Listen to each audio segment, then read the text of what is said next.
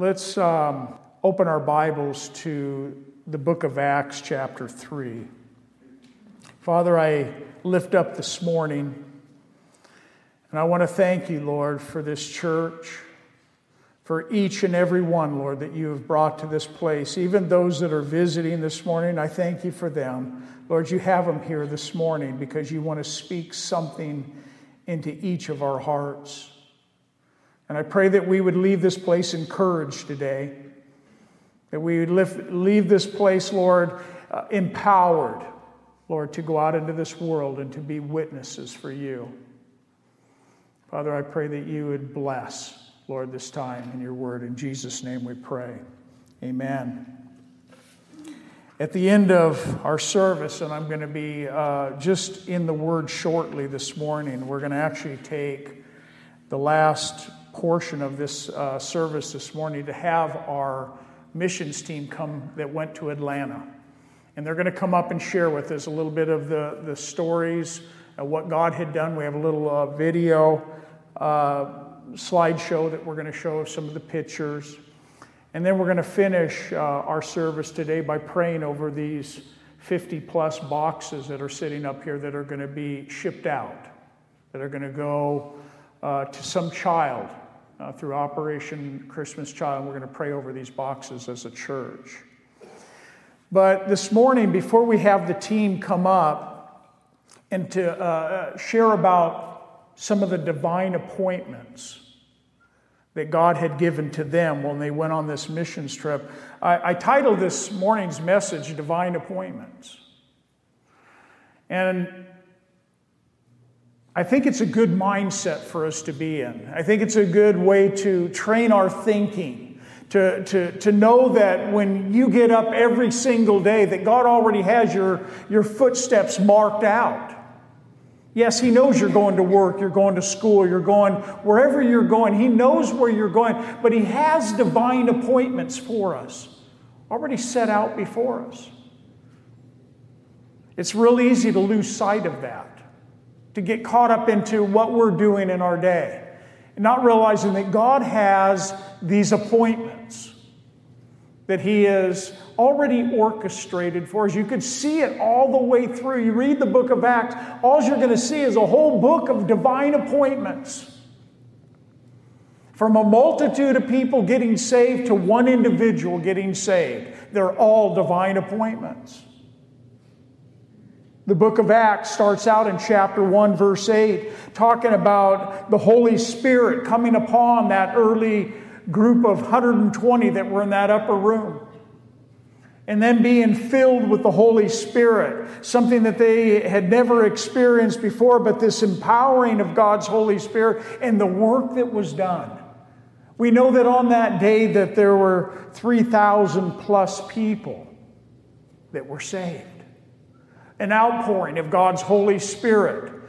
God's Spirit speaking through one man, Peter, as he stood up, a transformed Peter now, that stood up in that, amongst that whole crowd of people, began to preach that gospel message. 3,000 people got saved.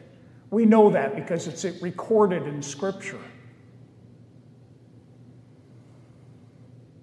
I believe that as we read through the book of Acts and you read of all of these divine appointments, even with Philip and the eunuch, you know, Paul with Lydia out at the riverside, and, you, and Paul with the, the Philippian jailer, and all of these divine appointments that God orchestrated, that only God could have done, that we would actually be able to look at our own walks with the Lord and be looking for those appointments that God wants to give you.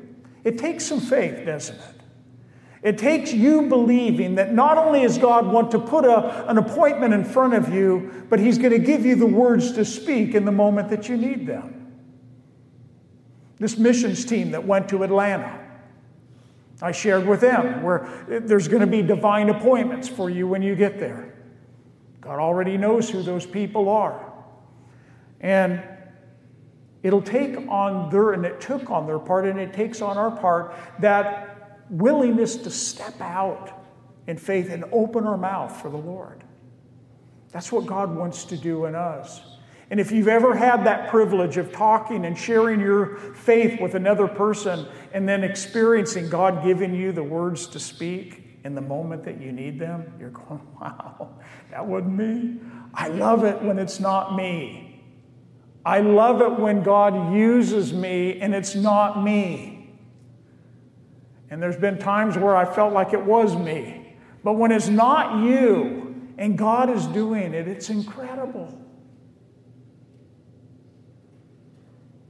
Peter, after preaching this message to a multitude of people and 3,000 people getting saved, I'm sure that Peter's mind was blown.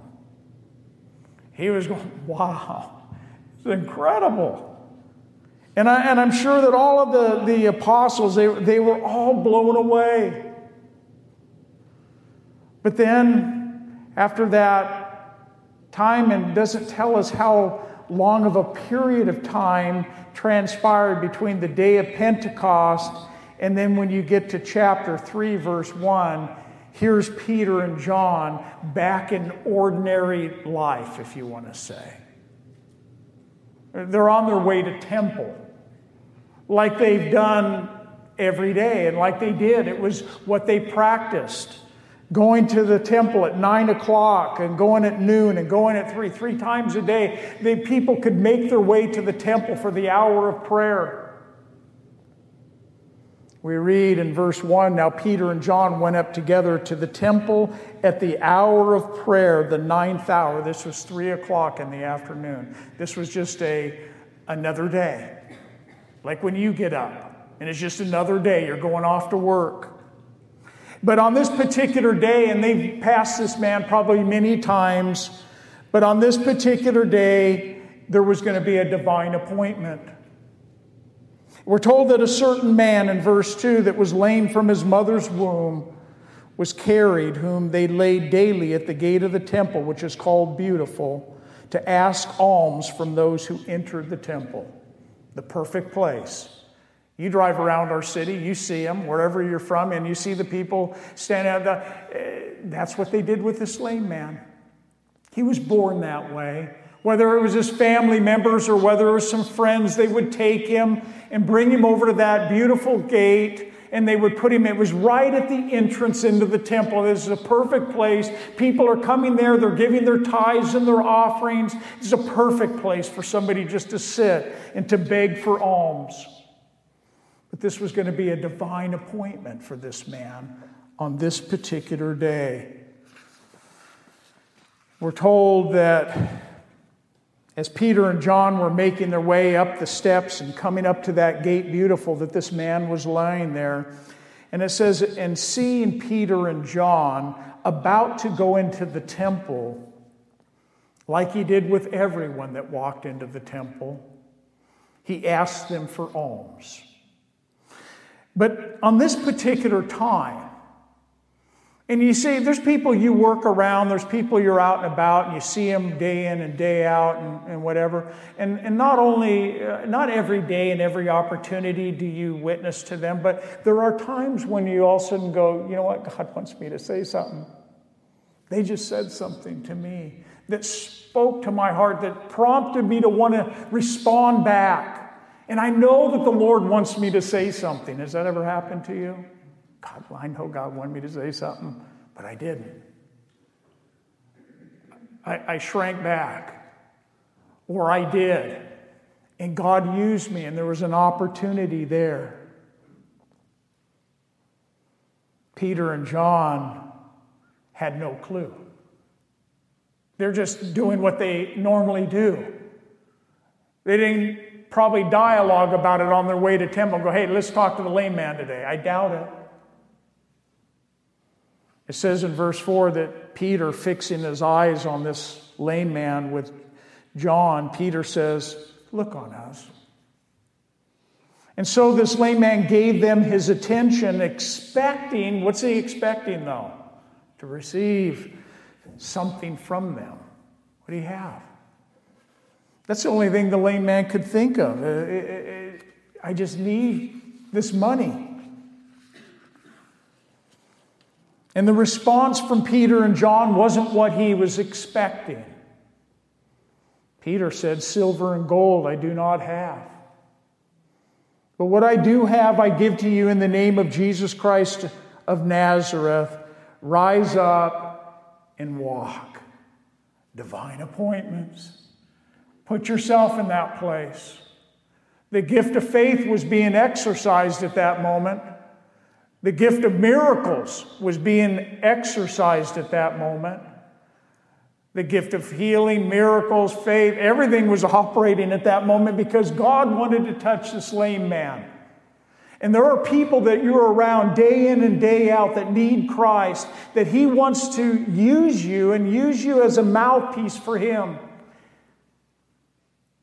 We just need to be ready always to give an answer to every man that asks us of the reason, of the hope that's within you. Be ready.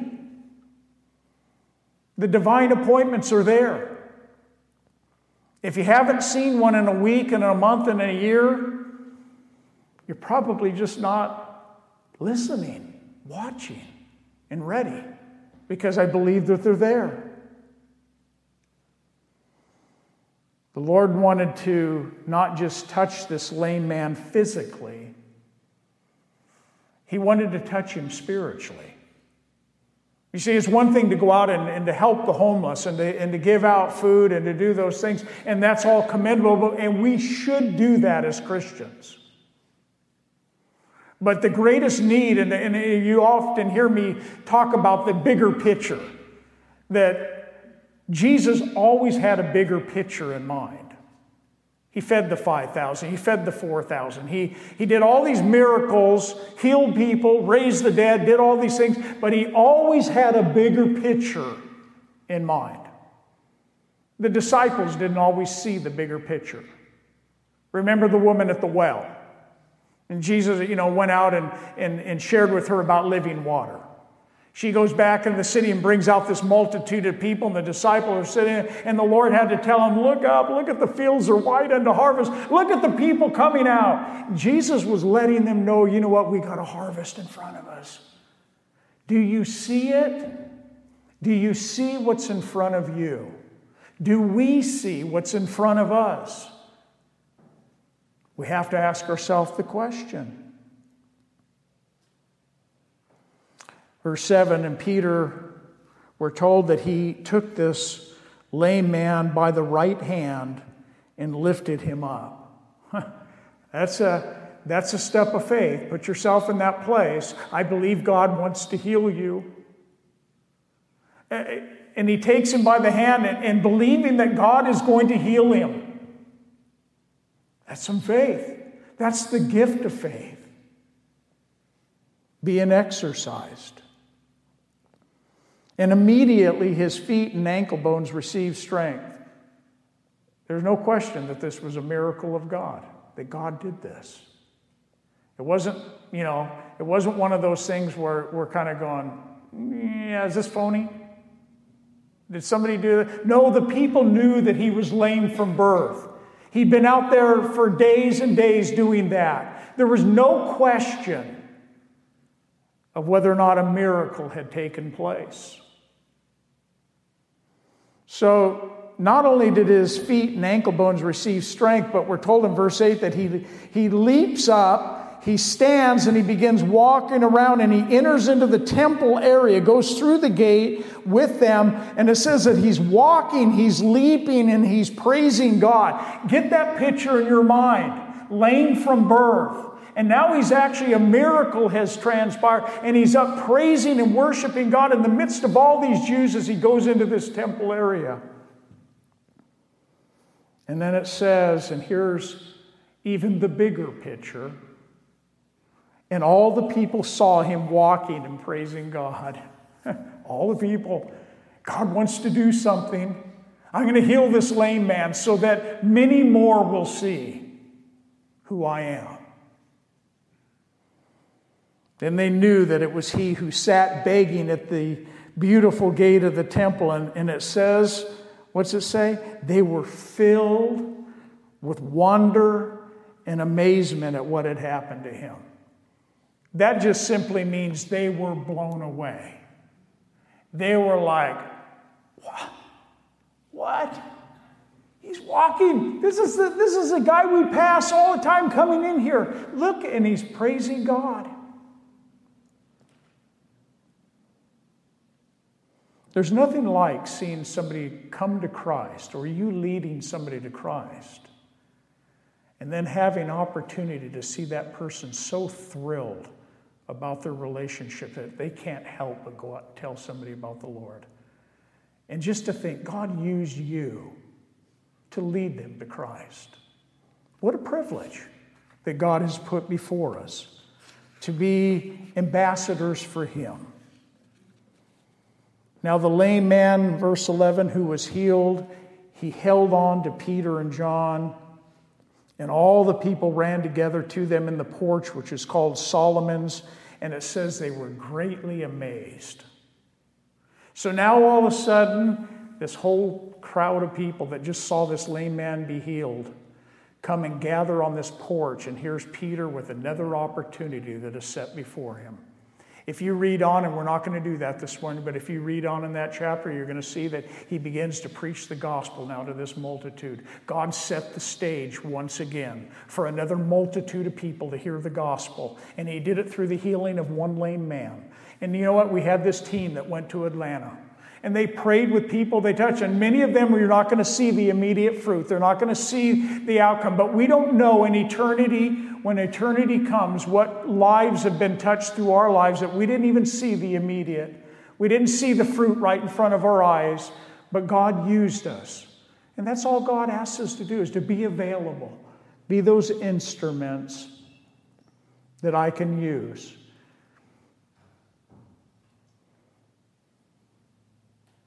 These people were filled with wonder and amazement. Let me ask you a question. When is the last time in your personal walk with Christ that you actually have felt amazement about something God has done in you, through you, in your life? When's the last time that you really said, Wow, God, you just used me? You just brought a divine appointment in front of me. And I didn't miss it. And it blew me away what you did, how you did it, how you were able to orchestrate it. And, and that's what God does. There's no doubt in my mind that this small church in Texas, that God's not going to turn around to His glory. Some way, somehow, there are going to be people that are going to be touched. When Stephen was stoned, many believe it led to the salvation of the Apostle Paul. God will do those things. Because, you know, in God's perspective of things, eternity is a lot bigger than our temporal time here on earth. A soul is the most important thing in God's perspective. We hope you have enjoyed today's study. For more information on teachings, events, worship times, and location, please visit our website, ccfwinstonsalem.com. From Pastor Greg and all of us at Calvary Chapel Fellowship, thank you for listening and being part of our study through God's Word.